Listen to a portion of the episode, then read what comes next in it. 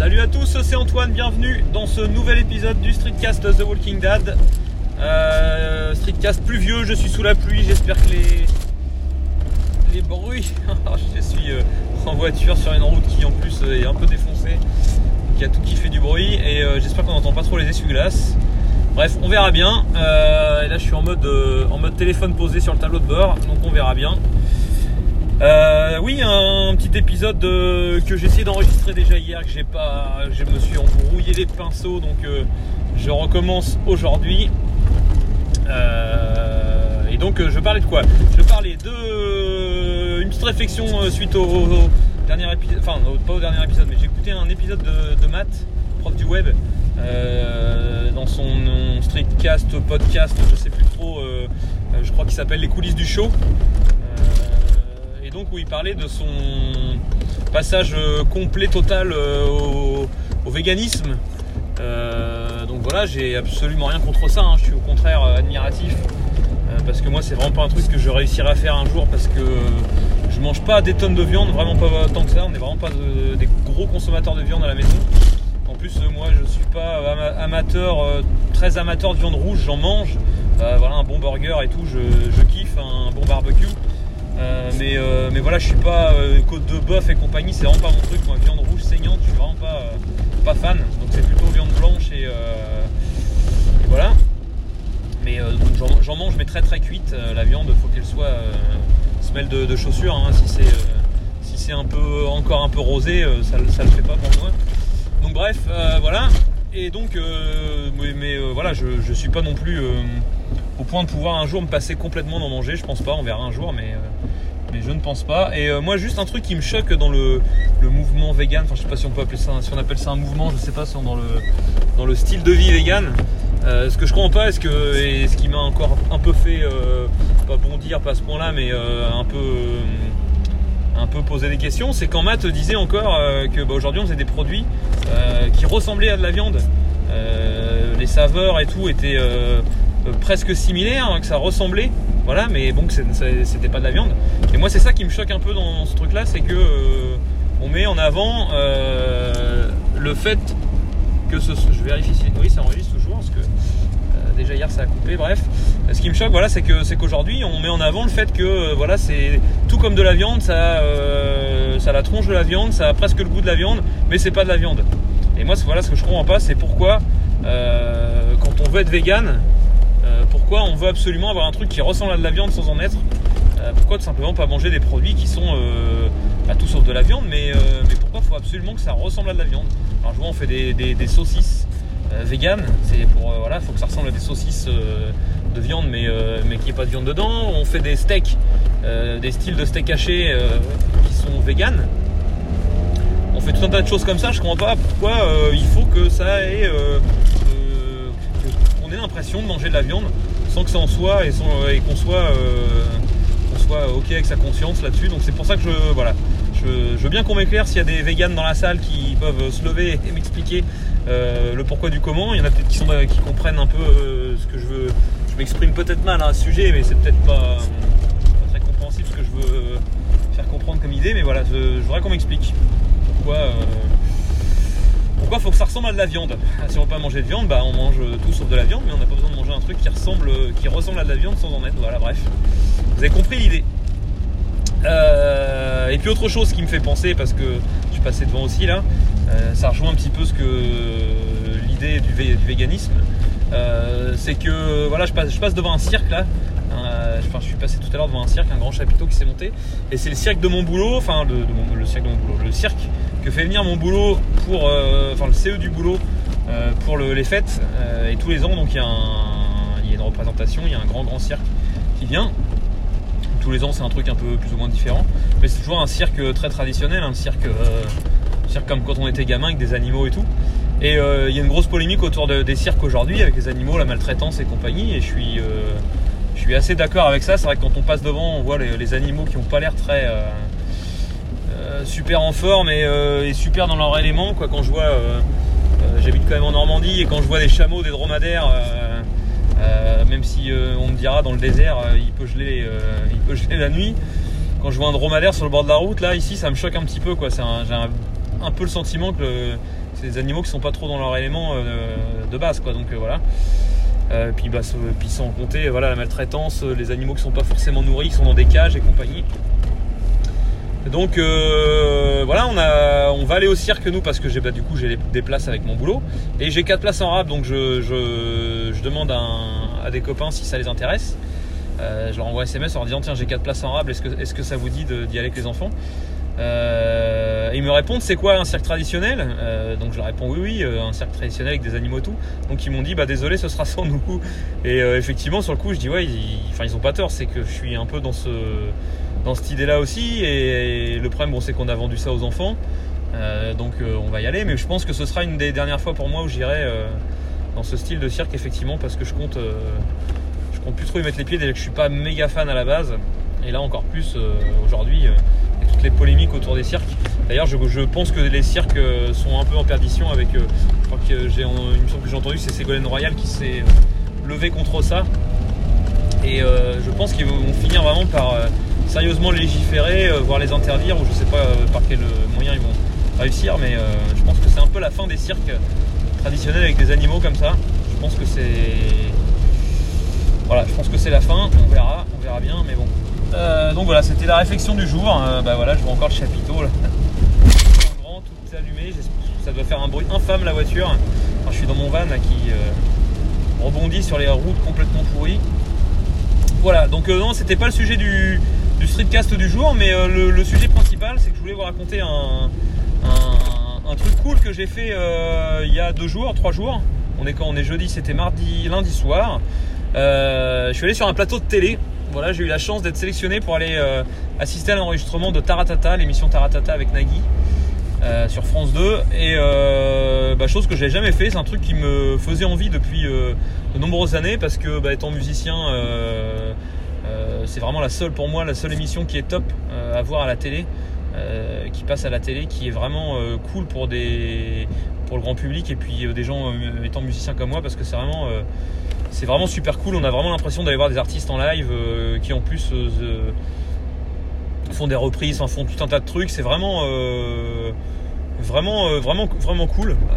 C'est vraiment une émission excellente que je kiffe depuis de nombreuses années, que je regarde à chaque fois, même si je suis pas toujours fan des artistes qui passent, si c'est pas forcément mon kiff, mon trip, je regarde quand même, et je suis souvent pris dedans quand même, parce que comme je disais, les voir faire des duos, des reprises avec des artistes qui sont pas forcément parfois dans le même délire qu'eux, et voilà, et qui les font sortir parfois de leur zone de confort, je trouve ça super cool, super intéressant. Et puis pour des musiciens, c'est top de voir des musiciens jouer en live comme ça, et voilà. Donc voilà, je me suis inscrit il y a un peu plus d'une semaine, je m'étais inscrit sur le site, et puis on a eu la chance d'être sélectionné, donc avec les mêmes copains qui refusent d'aller au cirque avec nous, bravo, qui eux, j'ai plus de lave-glace, c'est voilà, c'est ça le bip, avec les copains avec qui on y allait, donc eux c'était leur deuxième fois, parce qu'ils y sont allés à la dernière émission qui est passée à la télé. Donc ils ont eu aussi la chance d'être sélectionnés encore une fois. Donc on y allait avec eux. Donc chose super cool, c'est qu'en plus le pote qui est hyper il est commercial à la base, hein, donc il est hyper il a un sens du contact hyper développé chez les gens. Enfin déjà de base de nature il est très très avenant avec les gens et tout.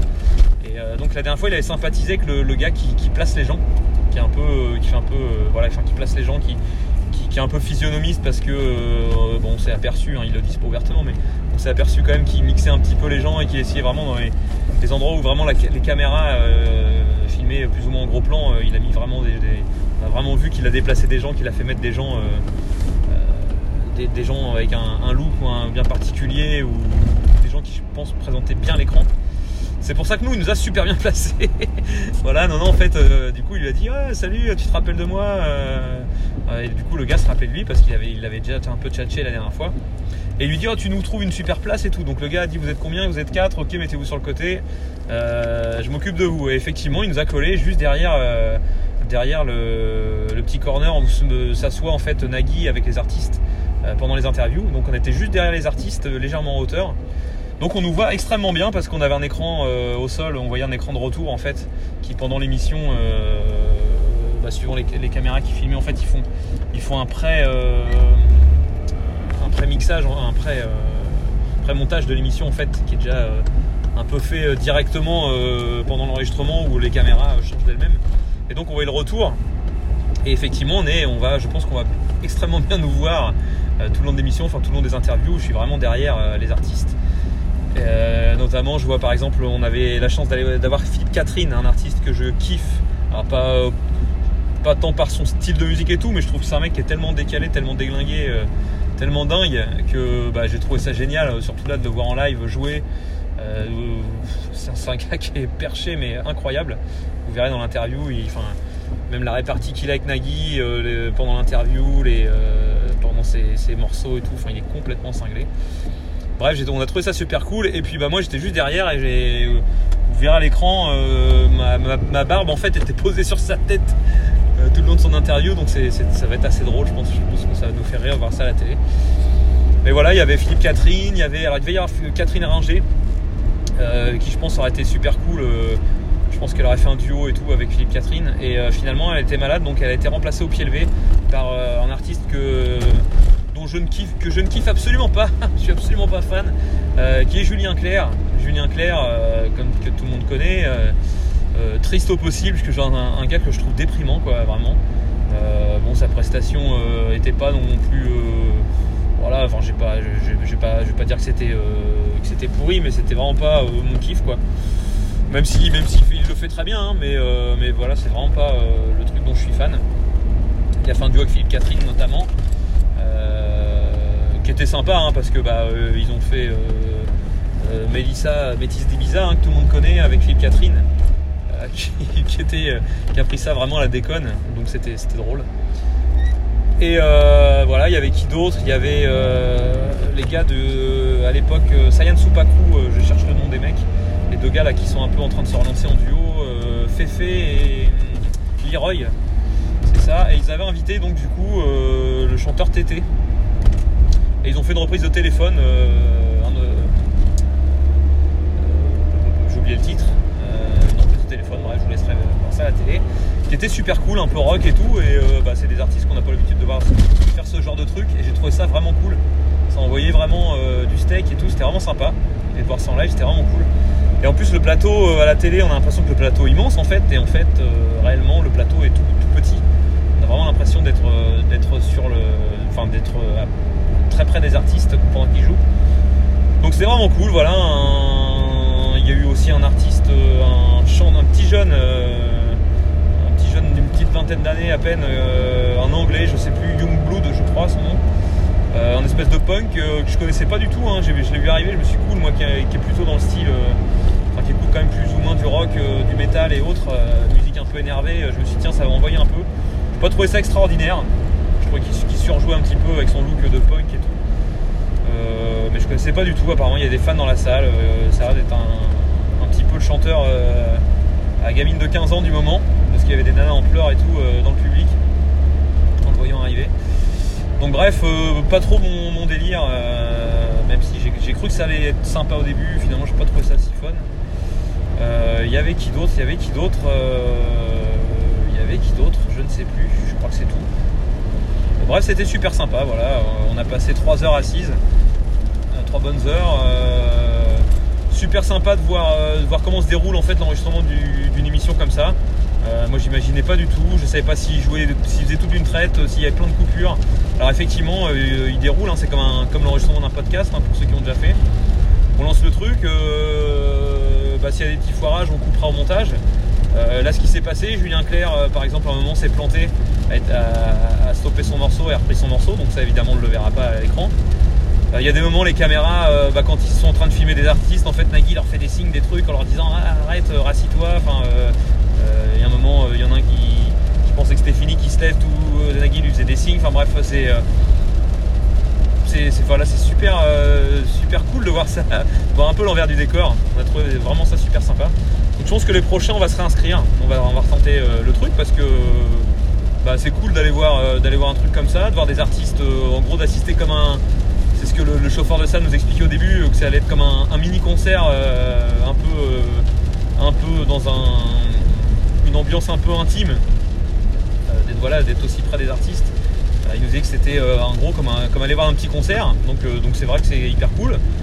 De plus, vous venez, on n'est pas payé évidemment, mais on va voir ça gratos, donc je trouve ça super cool.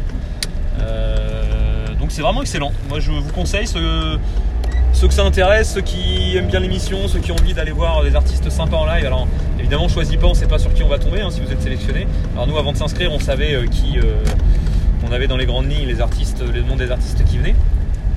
Parfois il y a des trucs, des gros artistes avec des grosses renommées. Je pense qu'il y a eu, parfois il y a eu Muse, il y a eu Metallica, il y a eu des trucs comme ça. Moi qui font quand même assez ce style de groupe, j'imagine un truc pareil, je serais fan dans des conditions pareilles. Donc à retenter, voilà, je voulais vous faire un petit retour là-dessus. C'est à peu près tout ce que je voulais dire à ce sujet. Non, c'est tout. Je vous dis à la prochaine. Certainement dans un épisode de Tech Café Domotique, il y en a un qui est dans les tuyaux. Certainement très prochainement, on a plein de nouvelles idées, plein de trucs sympas qui devraient arriver et puis courant 2020. Moi je suis toujours dans ma domotique avec mon Jeedom que j'ai explosé récemment. Donc je reparlerai de tout ça certainement plus précisément pour ceux que ça intéresse dans l'épisode Tech Café Domotique. Dans le prochain, je vais vous dire à bientôt. Parce qu'en plus j'arrive à ma maison et en espérant que cet épisode ça sera à peu près audible. Parce que pas audible d'Amazon, hein, mais ça sera un peu écoutable avec tous les bruits de voiture et de pluie. Parce qu'on est dans un climat de ouf en ce moment. Ça y est, c'est l'hiver qui se profile. Donc je vous dis à bientôt. Allez, salut, à plus.